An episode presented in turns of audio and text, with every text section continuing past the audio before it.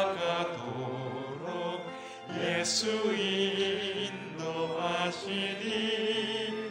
그의 사랑 어찌 큰지 말로 할 수 없도다. 성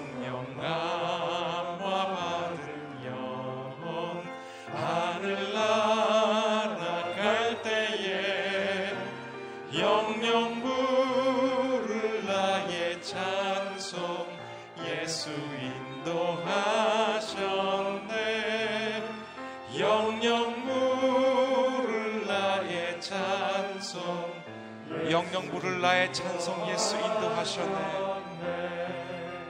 영영 부를 나의 찬송 예수 인도하셨네. 영영 부를 나의 찬송 예수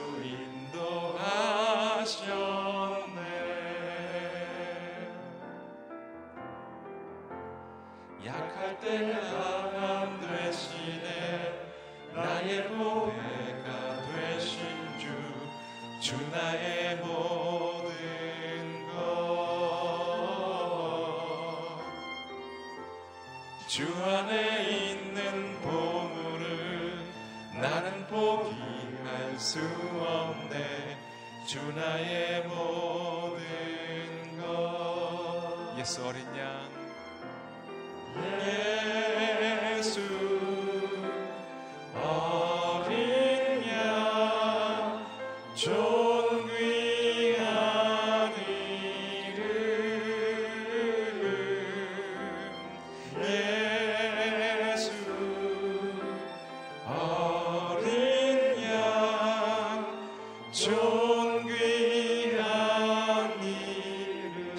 제사 하셨네.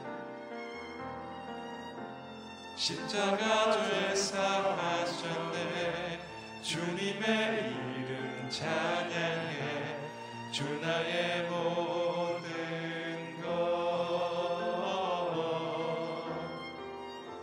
쓰러진 나를 세우고 나의 빈자를 채우네. 주 나의 모든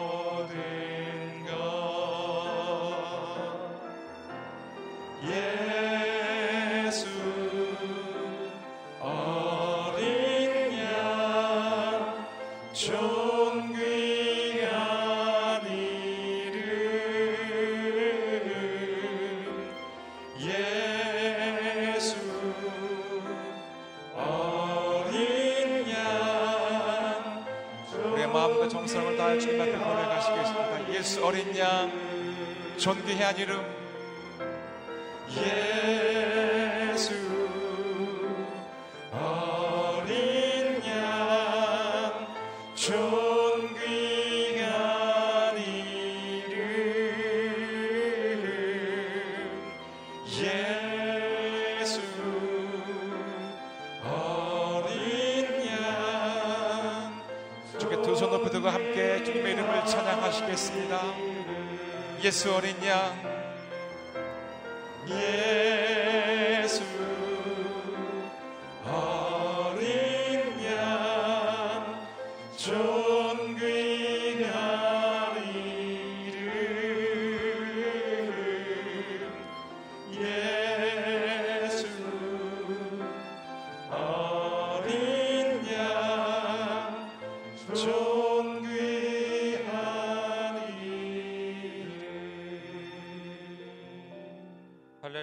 주님만을 찬양합니다. 오늘 이 예배 가운데 하나님의 사랑과 그 성령의 충만함으로 임재하여 주셔서 오직 주님만 바라보게 하여 주시고 하나님의 영으로 충만하게 하여 주옵소서. 하나님 오늘 이 모든 말씀 가운데 함께 하여 주셔서 우리 말씀을 증거하시는 목사님 성령으로 붙잡아 주시고 그 말씀을 통해서 우리 함께 예배하는 모든 분들 가운데 생명의 능력으로 다시 소생하는 능력으로 하나님을 바라보는 능력으로 나아갈 수 있도록 주여 함께하여 주옵소서. 이 모든 시간이 마음밭이 기경되는 시간 되게 하여 주시고 하나님의 말씀을 받아서 30배, 60배, 100배 열매를 맺는 시간으로 하나님 함께하여 주옵소서. 우리 모든 성도님들 온전히 하나님으로 말미암아 새로운 희망과 능력 가운데 거하는 그 모든 시간 될 수 있도록 주여 함께하여 주옵소서. 이 모든 거 올려드리오며 주님만을 찬양하오며 예수님의 이름으로 기도드립니다. 아멘. 네, 오늘 일부 새벽 예배 가운데 함께 참여하시는 모든 분들 주님의 이름으로 환영하고 축복합니다. 한 주간 동안 말씀과 성령으로 충만하시기를 간절히 소망합니다. 오늘 우리 가운데 주시는 하나님의 말씀은 예레미야서 38장 1절부터 13절까지의 말씀입니다. 우리 함께 읽도록 하겠습니다. mat단의 아들 스바데아와 바스울의 아들 그다랴와 셀레마의 아들 유갈과 말기야의 아들 바스울이 예레미야가 모든 백성에게 선포하던 말을 들었다. 여호와께서 이렇게 말씀하셨다. 누구든지 이 성읍에 머물러 있는 사람은 칼과 기근과 전염병으로 죽을 것이다. 그러나 누구든지 갈대아 사람들에게 나아가는 사람은 살 것이다. 그의 목숨이 그에게 전리품처럼 될 것이다. 그가 살 것이다. 여호와께서 이렇게 말씀하셨다. 이 성읍이 반드시 바벨론 왕의 군대의 손에 넘겨질 것이니 그가 이 성읍을 취할 것이다. 그러자 관료들이 왕에게 말했다. 이 사람을 죽이십시오. 그가 이런 말들을 선포해서 모든 백성의 손과 이 성읍에 남아있는 군사들의 손을 약하게 하고 있습니다. 이 사람이 이 백성의 평안을 추구하지 않고 해를 추구하지, 추구하고 있습니다. 시드기야 왕이 대답했다. 보라, 그가 너희 손 안에 있다. 왕은 너희의 뜻에 반대해서 아무것도 할 수 없다. 그러자 그들이 예레미야를 데려다가 경호대 뜰에 있는 왕의 아들 말기야의 웅덩이에 던져 넣었는데 예레미야를 밧줄로 내려놓았다. 그 웅덩이 안에는 물이 없고 진흙만 있었기 때문에 예레미야는 진흙 속에 빠졌다. 그때 왕궁의 내시 에티오피아 사람 에베멜렉이 예레미야를 웅덩이 속에 넣었다는 소식을 들었다. 왕이 베냐민 성문에 앉아 있을 때에 에베멜렉이 왕국에서 나와 왕에게 말했다. 내 주 왕이여 이 사람들이 예언자 예레미야에게 행한 모든 것은 악합니다. 그들이 그를 구덩이에 던져 넣었는데 성읍 안에 더 이상 빵이 없기 때문에 그가 그 안에서 굶어 죽을 것입니다. 그러자 왕이 에티오피아 사람 에베멜렉에게 명령했다. 너는 여기서 30명을 데리고 가서 예언자 예레미야가 죽기 전에 그를 웅덩이에서 끌어올려 내어라.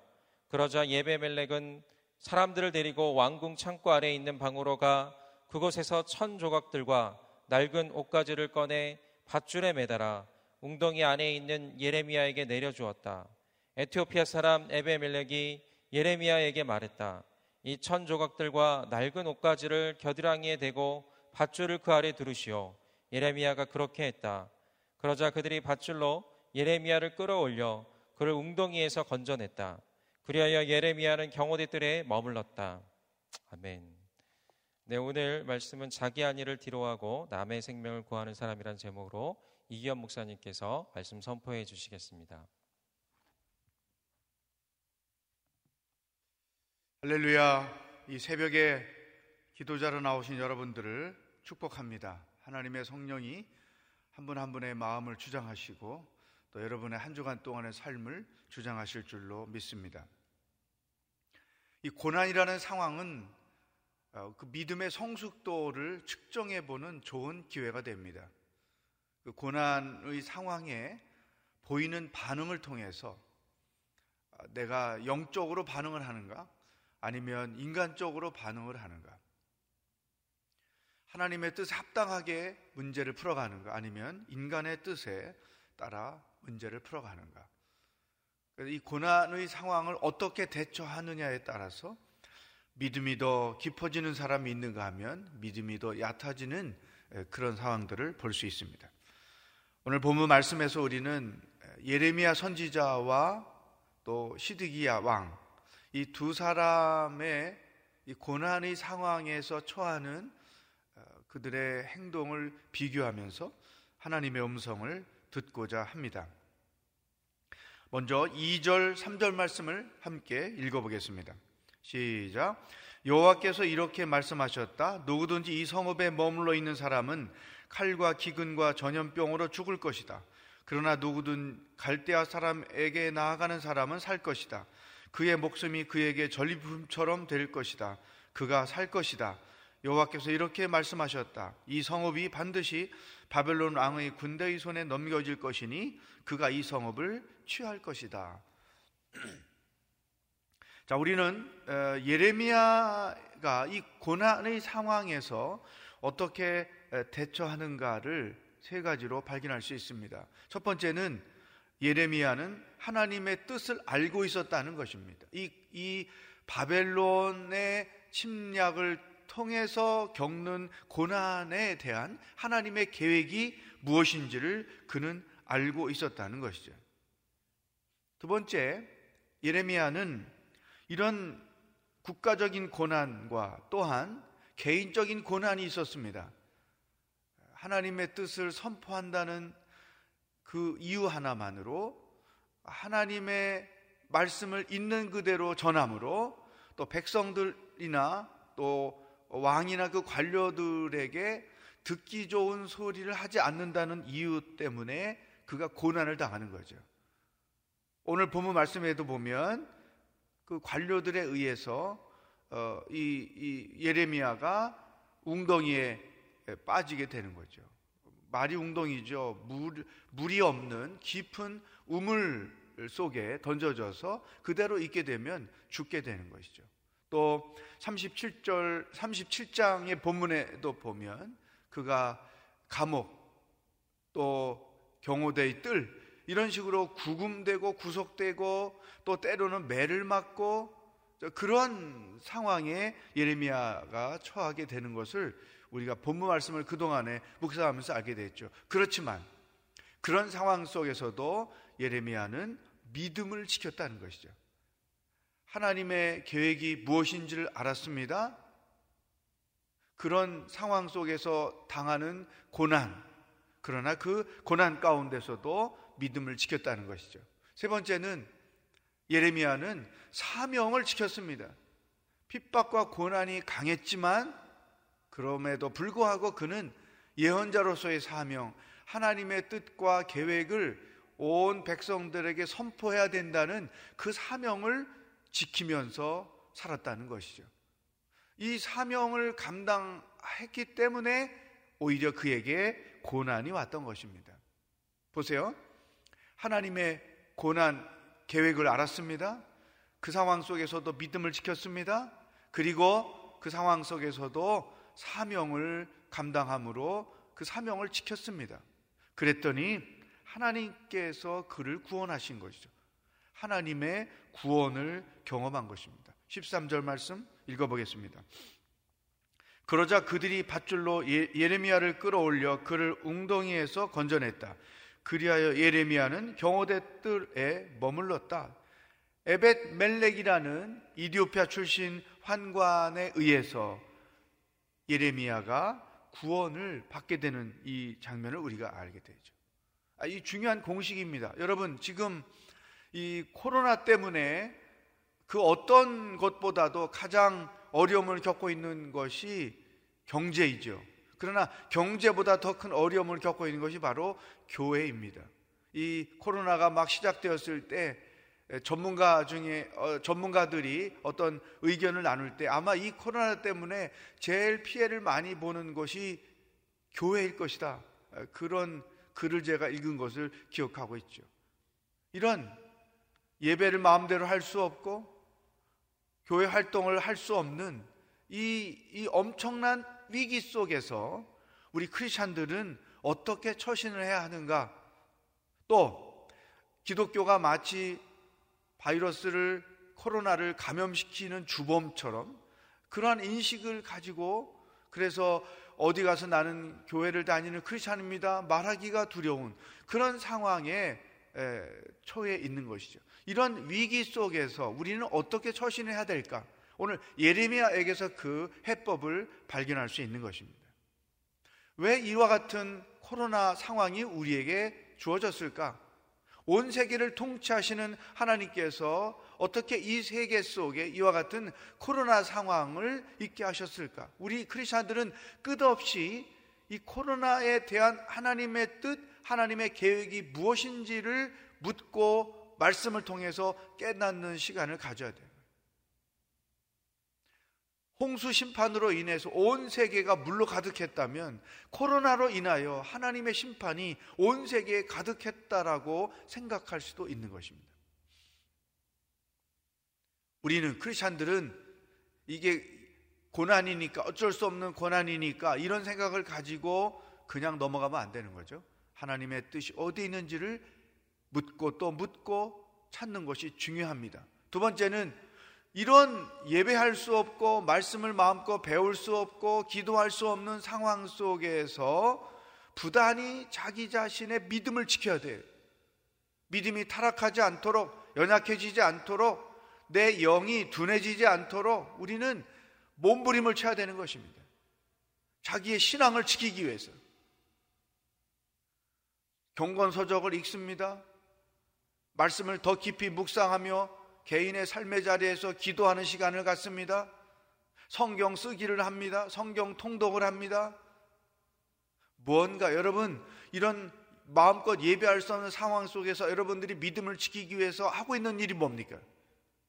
여러분의 영을 강건하게 지키기 위해서 규칙적으로 어떤 일을 매일 하고 있습니까? 우리는 어떤 고난의 상황 가운데서도 믿음을 지켜야 됩니다. 더 나아가서 세 번째 우리의 사명을 지켜야 됩니다. 하나님께서 여러분에게 어떤 사명을 주셨습니까? 하나님께서 여러분들에게 교회를 위하여 어떤 일을 섬기라고 사명을 주셨습니까? 고난 핑계대고 그 사명을 내려놓고 있는 것은 아닙니까? 코로나 핑계대고 마음껏 쉬어보자 하면서 시내가 시간을 보내고 있지 않습니까? 여러분 예레미야에게 예레미야를 통해서 하나님이 우리에게 말씀하십니다. 기도자로서의 사명을 지켜야 한다. 전도자로서의 사명을 지켜야 한다. 하나님의 교회를 섬기는 자로서의 사명을 지켜야 한다. 여러분 지금 우리가 온라인으로 순예배를 인도하죠. 순장 공부를 할 때 보면 순장님들이 참 고생을 많이 하는구나, 참 어렵겠다 생각을 많이 하게 됩니다. 그럼에도 불구하고 순장의 직분을 나는 감당해야 됩니다. 왜냐하면 이렇게 어려운 상황 속에 예배하지 못하는 상황 속에 그나마 순예배를 이렇게 온라인을 통해서도 함으로 순 식구들을 영적으로 코치하고 이끌어 감으로 함께 믿음을 지켜야 되지. 이것마저 없으면 우리는 어떻게 될지 모릅니다. 순장의 직분을 이 시대에 감당하는 게 어렵지만 그것은 예레미야처럼 고난의 상황 속에서도 사명을 지키는 놀라운 일이 되는 것이죠. 그런 자들에게는 하나님의 구원의 놀라운 역사가 나타나게 될 것입니다. 이 세 가지를 기억해야 됩니다. 저를 따라 한번 고백하겠습니다. 하나님의 계획을 알아야 합니다. 믿음을 지켜야 합니다. 사명을 지켜야 합니다. 그러므로 여러분이 하나님의 구원을 이 상황 속에서 경험하며 살아야 합니다. 두 번째, 예레미야는 완전히 반대 인물이 바로 시드기야 왕입니다. 이 시드기야는 기본적으로 하나님의 계획에 대하여 무지했습니다. 이 바벨론을 통하여 하나님의 징계가 어떻게 임할 것인지에 대한 그 뜻을 몰랐던 거죠. 이 굉장히 고난을 더 크게 만드는 어리석은 행동인 것입니다. 여러분, 하나님의 계획을 모르거나 하나님의 뜻을 모르면 어떤 일이 벌어지는가 4절, 5절에서 기록되어 있습니다. 시작. 그러자 관료들이 왕에게 말했다. 이 사람을 죽이십시오. 그가 이런 말들을 선포해서 모든 백성의 손과 이 성읍에 남아있는 군사들의 손을 약하게 하고 있습니다. 이 사람이 이 백성의 평안을 추구하지 않고 해를 추구하고 있습니다. 시드기야 왕이 대답했다. 보라, 그가 너희 손 안에 있다. 왕은 너희 뜻에 반대해서 아무것도 할 수 없다. 하나님의 계획을 모르고 이 고난에 대한 하나님의 뜻을 모르니까 어떤 현상이 그에게 나타나는가? 사람에게 휘둘리는 것입니다. 직면한 고난의 상황에 휘둘리게 되는 것입니다. 여러분, 사람이나 상황에 휘둘리게 되면 어떤 결과가 나타난 줄 아십니까? 하나님의 뜻을 따르지 않아요. 인간의 뜻을 따르게 됩니다. 결국은 상황에 끌려다니고 사람에게 끌려다니게 되어 있다는 것이죠. 하나님의 뜻을 따르지 않고 사람의 뜻을 따르게 됩니다. 더 심각한 것은 자기가 하나님의 뜻을 따르지 않고 하나님이 자기의 뜻을 따라주기를 계속 원하는 것이죠. 시드기야가 예레미야에게 몇 번 권고합니다. 자, 이 상황에서 하나님의 뜻이 어디냐? 이 말은 뭐냐면 아, 하나님이 우리가 애굽을 따라가고 바벨론을 따라가지 말라고 하지 않을까? 이런 자기 계획, 자기 뜻을 계속 마음에 품고 예레미야에게 하나님의 하나님이 뭐라고 말씀하시는지 나에게 다시 한번 말해 주시오, 말해 주시오. 이런 요구를 하는 것이죠.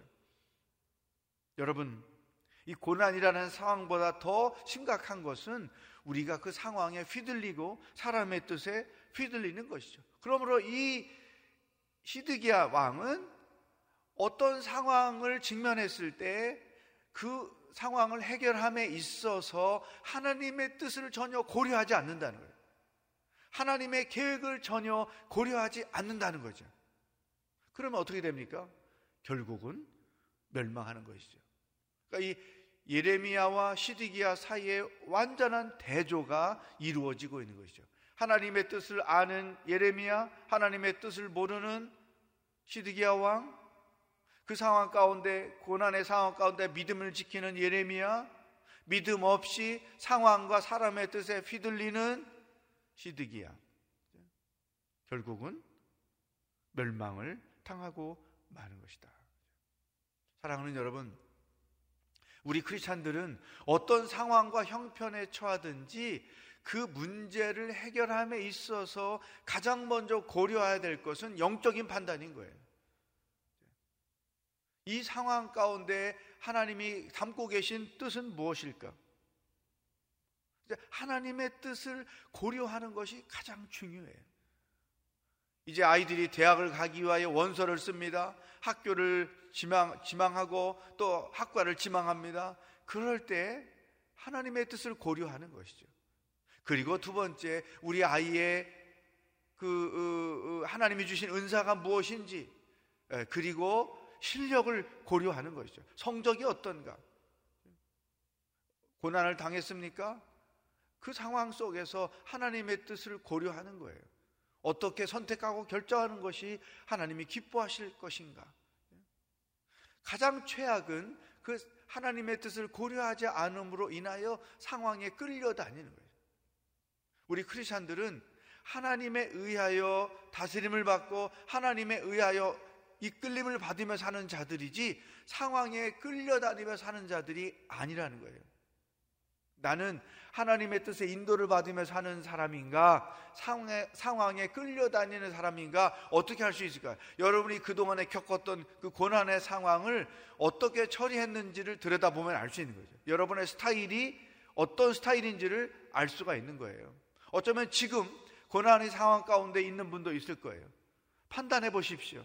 나는 하나님의 뜻에 의해 이끌림을 받고 있는가? 아니면 사람과 상황에 의하여 끌려다니며 살고 있는가?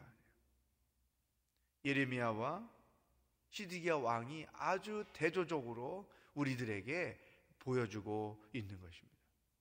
하나님은 여러분들이 성령의 인도함을 받기를 원하시지 사람이나 상황에 끌려다니며 살기를 원하지 않습니다. 하나님은 여러분들이 어떤 고난과 어떤 상황에 처한다 할지라도 그 상황을 통하여 믿음이 점점점 성숙해지고 더 강한 사람이 되기를 원하지 믿음 없는 사람으로 몰락하기를 원하지 않으신다는 거죠. 하나님은 여러분이 직면한 고난을 처리하는 그 과정 가운데 하나님의 구원을 경험하기를 원하시지 그 상황 때문에 몰락하기를 원하지 않는다는 사실이죠. 나는 예레미야의 모습이 내 삶에 있는가? 아니면 시디기야의 모습이 내 삶에 있는가? 이 두 인물을 비교하면서 여러분의 모습을 들여다볼 수 있기를 축복합니다. 사랑하는 여러분, 우리는 어떤 상황과 형편에 놓여 있다 할지라도 하나님의 뜻을 묻고 찾아야 합니다. 그 상황 가운데서도 믿음을 지키며 살아야 됩니다. 더 나아가서 그 상황 가운데 사명을 지키며 살아야 합니다. 이번 한 주일도 오늘 하루도 믿음을 지키며 하나님의 뜻을 믿으며 하나님 여러분에게 주신 사명을 감당하며 사는 하루가 되기를 바랍니다. 그 결과 놀라운 하나님의 구원의 역사를 체험하는 하루가 될 수 있기를 축복합니다. 기도하겠습니다. 오늘 주신 말씀을 붙잡고 하나님 앞에 부르짖으며 가겠습니다. 하나님의 뜻을 물으십시오. 하나님의 계획을 물으십시오. 이 코로나 상황 가운데 가정생활, 학업, 사업, 먹고 사는 문제, 믿음 생활, 아버지, 이 모든 상황 가운데 내가 어떻게 하는 것이 하나님의 뜻입니까? 하나님의 계획이 무엇입니까? 그것을 알기를 원합니다. 더 나아가서 어렵지만 힘들지만 믿음을 지키며 살기를 원합니다. 사명을 감당할 수 있기를 소망합니다. 주여 나를 주의 능력의 팔로 붙잡아 주시옵소서. 다 같이 기도하겠습니다. 하나님 아버지, 오늘도 말씀을 통해 하루를 어떻게 살아야 하는지 우리들에게 권고해 주시니 감사합니다. 예레미야가 그 고난의 상황 속에서 하나님의 뜻이 무엇인지 알았습니다. 또한 그 상황 때문에 직면하는 고난 속에서도 믿음을 지켰습니다. 더 위대한 것은 그 고난의 상황 가운데서도 하나님이 맡기신 예언자로서의 사명을 감당했습니다. 하나님 이것이 우리들의 모습이 되기를 원합니다. 상황에 끌려다니지 않고 하나님의 인도함을 받기를 원합니다. 사람의 뜻에 의하여 휘둘리지 아니하고 하나님의 말씀에 인도를 받으며 살기를 원합니다. 코로나 때문에 고난 때문에 핑계대고 허락하신 사명을 무시하지 아니하고 죽을 때까지 내가 어떤 형편에 놓여 있다 할지라도 하나님이 맡기신 그 사명을 감당하며 살아갈 수 있기를 소망합니다. 주여 우리로 인하여 이 고난의 상황 때문에 교회가 더 성숙해지고 나라가 더 성숙해지고 우리의 개인의 신앙이 더 성숙해지는 놀라운 역사가 있게 하여 주시옵소서. 살아계신 하나님 아버지 코로나라는 이 상황 때문에 개인도 교회도 국가도 온 세계도 고난에 처해 있습니다. 이런 상황 속에서 하나님의 뜻이 무엇인지 이 고난을 향하신 하나님의 계획이 무엇인지 묻고 또 묻고 찾고자 합니다. 각 사람마다 직면한 상황 속에서 하나님의 음성을 듣게 하여 주옵소서. 아무리 내가 처한 환경이 힘들고 어렵다 할지라도 주여 그 상황 때문에 믿음을 버리지 말게 하시고 더 믿음을 강하게 지키게 하여 주옵소서. 또한 하나님이 맡기신 그 사명을 끝까지 감당하는 하나님의 백성들이 되도록 인도하여 주시옵소서. 이 코로나 이 상황 때문에 믿음이 더 성숙해지고 하나님께 인정받는 믿음의 사람들이 되게 하시며 하나님의 구원을 경험하는 놀라운 역사가 있게 하시고 이 코로나 때문에 오히려 몰락하는 사람이 없도록 넘어지는 자가 없도록 성령 하나님 붙잡아 주시옵소서. 오늘도 믿음을 지키며 살겠습니다. 사명을 지키며 살겠습니다. 성령 하나님 각 사람에게 역사하여 주시옵소서. 예수 그리스도의 놀라우신 은혜와 하나님 아버지의 사랑과 성령의 교통하심이 하나님의 뜻을 묻고 믿음을 지키며 사명을 지키며 하나님의 구원을 경험할 때까지 끝까지 달려나가기를 결단하는 기도하는 모든 백성들과 이 상황 가운데서도 하나님의 복음을 증거하느라 애쓰는 선교사님들과 하나님의 구원을 기다리고 있는 북한 땅의 백성들 머리 위에 영원히 함께 하시기를 축원하옵나이다. 아멘.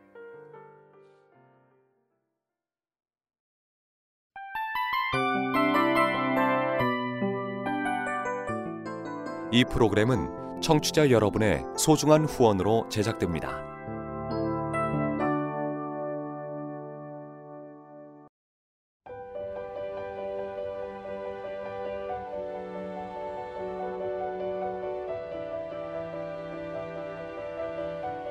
세상에는 수많은 교회들이 있지만 더 깊이 있는 말씀 강해를 찾기 위해 크기로만 교회를 선정하지 않습니다. 보다 좋은 영적 콘텐츠를 더 많이 나누기 위해 방송비를 받지 않습니다. 1년 365일 복음만 전하고 싶어서 우리는 광고를 하지 않습니다. 온누리의 복음을 땅끝까지 CGN TV와 함께 땅끝 선교사가 되주세요.